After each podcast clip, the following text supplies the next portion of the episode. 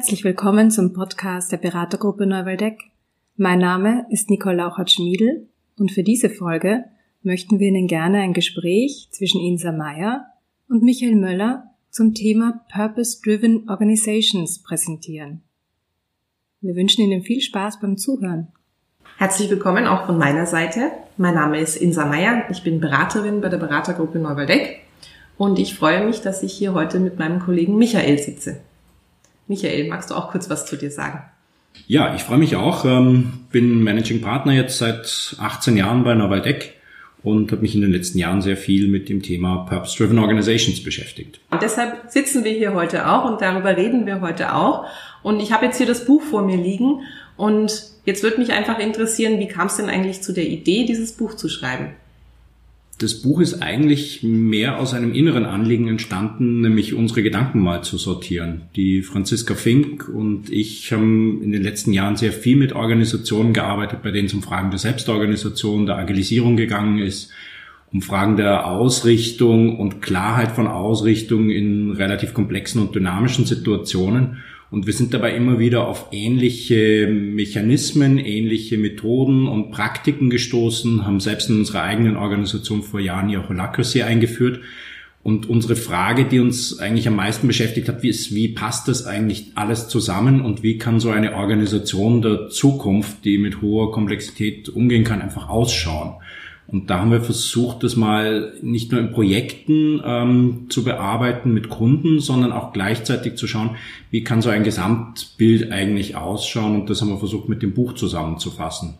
Und aus dem ist dann mehr oder weniger eben ein Buch entstanden mit der Idee, so könnte es ausschauen.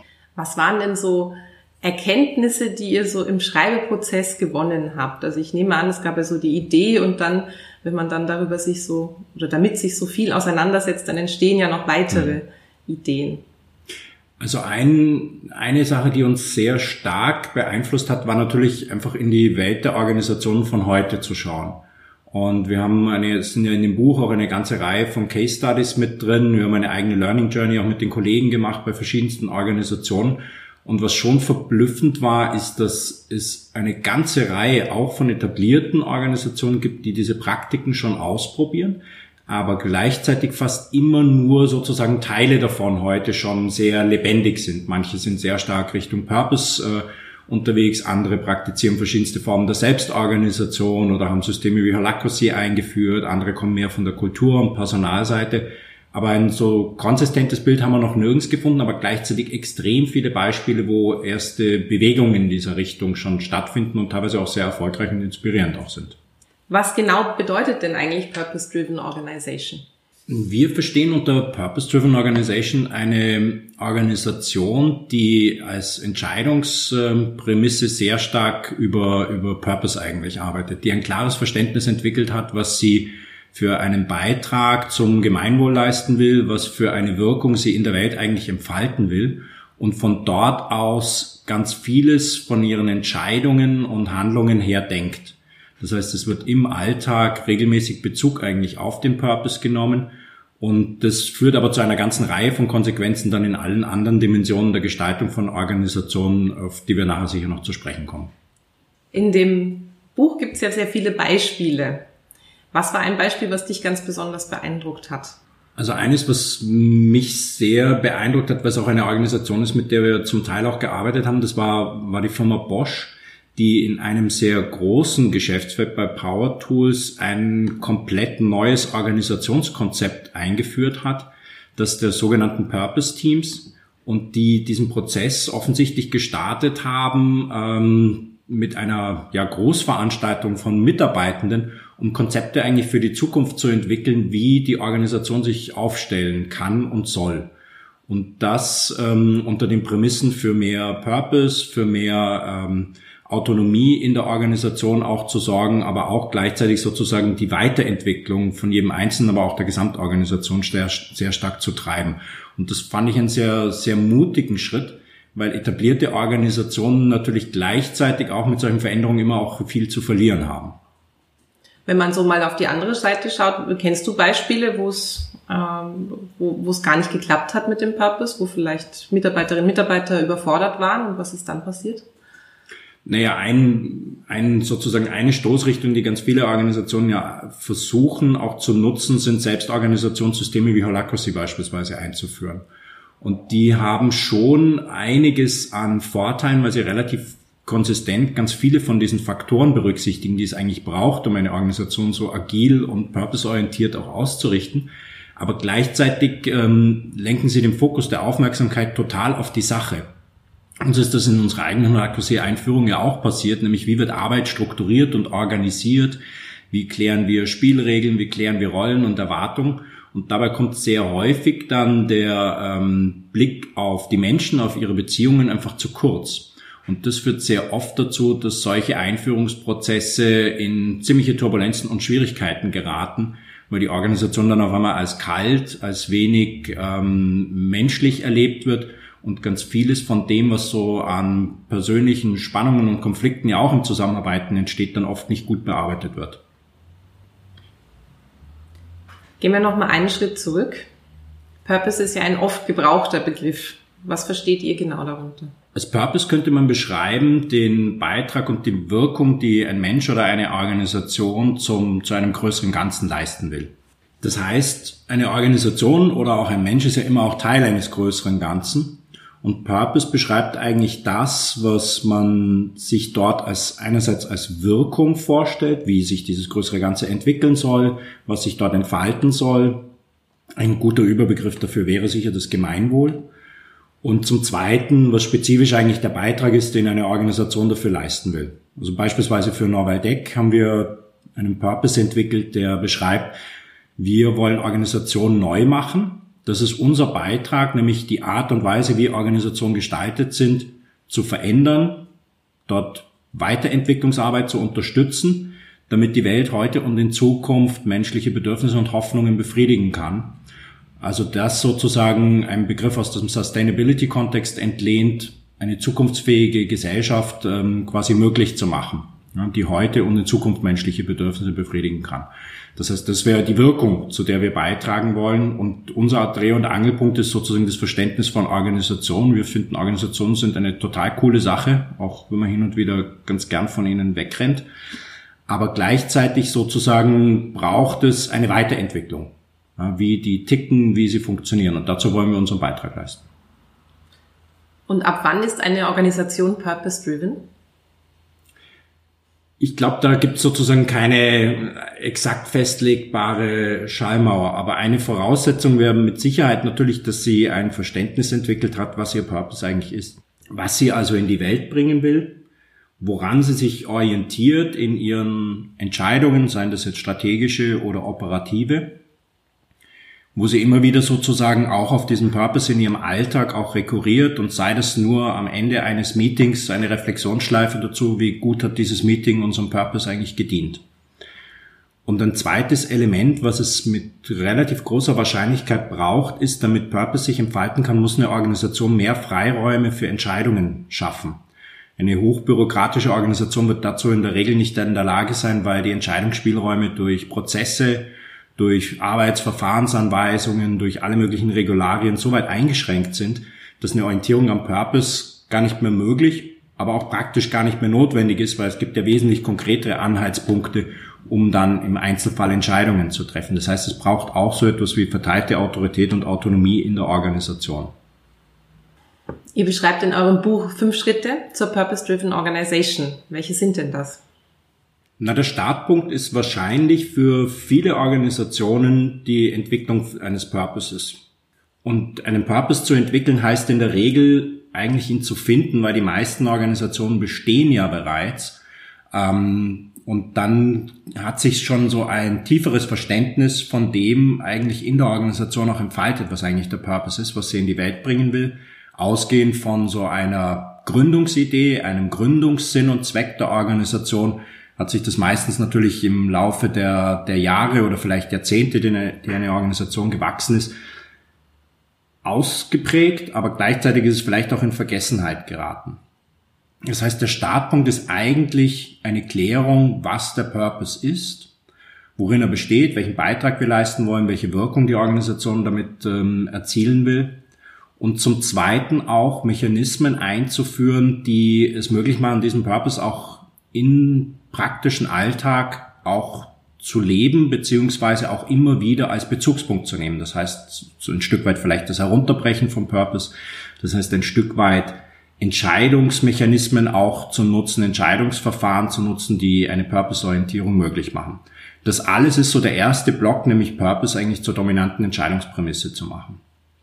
Ein zweiter bezieht sich dann darauf, wie die Organisation sich eigentlich organisiert. Also wie schauen die Aufbau Organisationsstrukturen aus, wie schauen Kommunikations- und Entscheidungswege in der Organisation aus. Und dort ist ein wesentlicher Schritt, den wir in nahezu allen Organisationen bisher gefunden haben, dass man weggeht von der Vorstellung, wir brauchen eine fixe Struktur hin zu, wir brauchen klare Regeln, wie wir diese Struktur permanent weiterentwickeln. Das heißt, es geht mehr eigentlich um Spielregeln, wie der Organisationsprozess der Prozess des Organisierens läuft. Holacracy ist dafür eigentlich ein, ein, ein Musterbeispiel. Das heißt, man setzt auf verteilte Autorität, Selbstorganisation, schafft aber klare Spielregeln, die diesen Prozess des Selbstorganisierens, sagen wir mal, in Bahnen halten. Und das dritte Element, das ähm, ist sicher das Thema Personal als zentrale Entscheidungsprämisse. Das wird hier besonders wichtig in solchen Purpose-Driven Organizations, weil die Einzelnen in ihren Rollen wesentlich mehr Entscheidungsfreiräume haben und wesentlich weniger eingeengt sind durch andere Regularien, die es auf den Organisationen sonst gibt. Und das bedeutet auch, dass dem Faktor Personal deswegen eine viel höhere Bedeutung zukommt, nicht nur weil man Mitarbeitenden zentriert eine Organisation gestalten will, sondern auch, weil man über die Auswahl von Personen und die Besetzung von Rollen sicherstellen will, dass diese entsprechend Purpose und Kultur ähm, orientiert auch handeln, sprich, dass ein entsprechender Purpose und Culture Fit auch bei Mitarbeitenden ähm, vorhanden ist.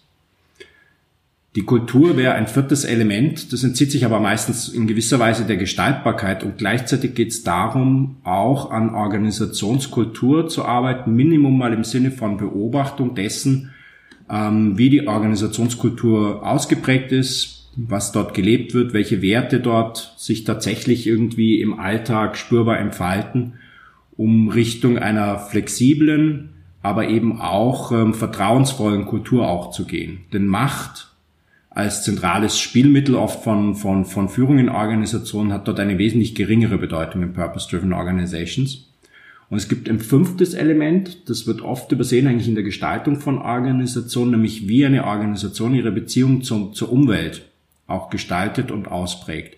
Organisationen aus der Sicht von Purpose-Driven Organizations befinden sich eigentlich sehr bewusst in einem Art Ökosystem, in einem intensiven Austausch mit ihren Umfeldern, in einer Art Co-Evolution.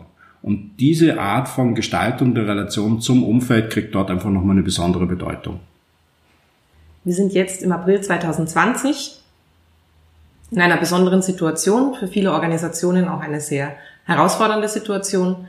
Was könnte da jetzt helfen bezüglich Purpose? Na, im Moment sind wir natürlich jetzt mitten in einer Phase, wo vieles unklar ist, wie sich das weiterentwickeln wird. Die Corona-Krise hat vieles in Frage gestellt, wie Organisationen bisher gearbeitet haben. Und ich glaube, kurzfristig geht es erstmal darum, einen Modus zu finden, wie man das Organisationsgeschehen einigermaßen aufrechterhalten kann angesichts der ganzen Einschränkungen, die derzeit einfach notwendig sind und die gesetzt worden sind. Ich glaube aber darüber hinaus ist eine grundlegende Frage schon, wie man auf diese Situation auch schaut. Eine Variante ist natürlich das als eine Krise, die man kurzfristig mit Krisenmanagement, mit vielen Aktivitäten auch versuchen muss zu überbrücken, zu betrachten. Und ein anderer Blickwinkel ist schon auch, dass diese Phase jetzt auch ein Stück weit grundlegende Fragen eigentlich aufwirft, wie wir danach weitermachen wollen. Und ich denke mir, die Art und Weise, wie Organisationen mit dieser Krise umgehen, wird auch relevant sein für das, was danach kommt. Und manche beschreiben das ja auch als eine Art von Disruption, ähm, wie wir Wirtschaft und Gesellschaft eigentlich betreiben, die jetzt ausgelöst wurde durch das Coronavirus und die ganzen Maßnahmen dazu. Gleichzeitig denke ich mir oft, eigentlich diese Frage stellt sich schon sehr lange. Ja? Und manchmal könnte man auch meinen, wir haben in manchen Entwicklungsrichtungen auch irgendwo mal eine Abzweigung verpasst, wenn man die ganzen Umweltschäden und anderes anschaut, was sozusagen unsere Art zu arbeiten und zu leben auch anrichtet. Und damit bietet sich aber auch jetzt die Frage einer Neuausrichtung Und da ist Purpose, glaube ich, ein wesentliches Element dafür. Nämlich es stellt ja schlicht, wie, wie Frankl auch gesagt hat, eigentlich ist Purpose die Antwort auf die Fragen, die das Leben stellt. Ja, wie wollen wir leben? Wie wollen wir arbeiten? Wie wollen wir Organisationen betreiben? Welchen Sinn und Zweck verfolgen wir damit? Und ich glaube, die Frage stellt sich jetzt in besonderer Art und Weise und bietet auch die Chance, über einen klaren Purpose, über ein Nachdenken darüber, wie man nach dieser Krise auch weitermachen will, Organisationen vielleicht sogar in einen ziemlichen Entwicklungssprung zu bringen. Welchen Impuls bezüglich Purpose möchtest du denn den Hörerinnen und Hörern dieses Podcasts gerne mitgeben? Ich glaube, so mittendrin in der Krise geht's im Moment einfach nach, noch darum, einen Modus gut zu finden, wie man jetzt damit mit den, über die nächsten Wochen gut durchkommt. Darüber hinaus, glaube ich aber, macht es Sinn, jetzt Schritt für Schritt auch wieder Energie frei zu bekommen und Aufmerksamkeit frei zu bekommen für diese Grundfragen. Das heißt, ich würde die Zeit auch durchaus nutzen, darüber nachzudenken, wie können grundlegende Modi eigentlich, wie wir mit Organisationen umgehen, wie wir arbeiten, in Zukunft auch ausschauen. Und das geht mit Sicherheit weit über das, was jetzt einfach als positiver Entwicklungsimpuls zum Beispiel durch die Digitalisierung möglich geworden ist, ähm, hinaus oder Nutzung von Homeoffice. Und zum Zweiten glaube ich, dass es sinnvoll ist zu schauen, wie man Erkenntnisse und Erfahrungen, die man jetzt aus dieser Phase auch gezogen hat, wie man eben trotzdem dranbleiben kann, wie man trotzdem in Kontakt bleiben kann als Team, als Kollegen, als ähm, Organisation, wie man trotzdem zu Entscheidungen kommen kann, wie man trotz all der Erschwernisse, die ein verteiltes Arbeiten jetzt vielleicht auch bietet, das auch sinnvoll nutzen kann für eine andere weiterentwickelte Form von Organisation, dass man daraus Lessons learned sozusagen auch zieht. Das heißt, ich würde zweierlei tun. Zum einen intensiv darüber nachdenken und daran arbeiten, was der Purpose einer Organisation oder eines Teams ist. Was wollen wir in die Welt bringen, gerade auch in der Phase post-Corona. Und zum Zweiten, was sind Lessons learned im Sinne der Entscheidungsfindung, der Zusammenarbeit, der Kooperation, die wir aus dieser Phase, wo jetzt doch für die meisten sich die Art und Weise, wie man arbeitet, ähm, verändert hat, zwangsweise. Was sind da positive Lessons learned, die man daraus ziehen kann? Vielen Dank. Letzte Frage. Was habe ich dich denn noch nicht gefragt, was du unbedingt noch beantworten möchtest? Ich glaube, das war recht rund. Also mir fällt im Moment nichts dazu ein. Es gäbe noch viel zu sagen zum Thema. Lass uns einfach gemeinsam dranbleiben. Vielen lieben Dank, Michael, für das Interview. Danke dir. Das war ein Gespräch zwischen Insa Meyer und Michael Möller zum Thema Purpose-Driven Organizations. Wenn Sie noch mehr Informationen dazu möchten, können wir Ihnen gerne das Buch Purpose-Driven Organizations empfehlen oder auch eine vertiefende Workshop-Reihe dazu. Schreiben Sie uns doch, wenn Sie Fragen haben, Wünsche und Anregungen, auch zu dem Podcast allgemein, unter der Adresse podcast.neuwaldeck.at. Wir freuen uns auf den Austausch mit Ihnen. Schön, dass Sie dieses Mal dabei waren. Bis zum nächsten Mal.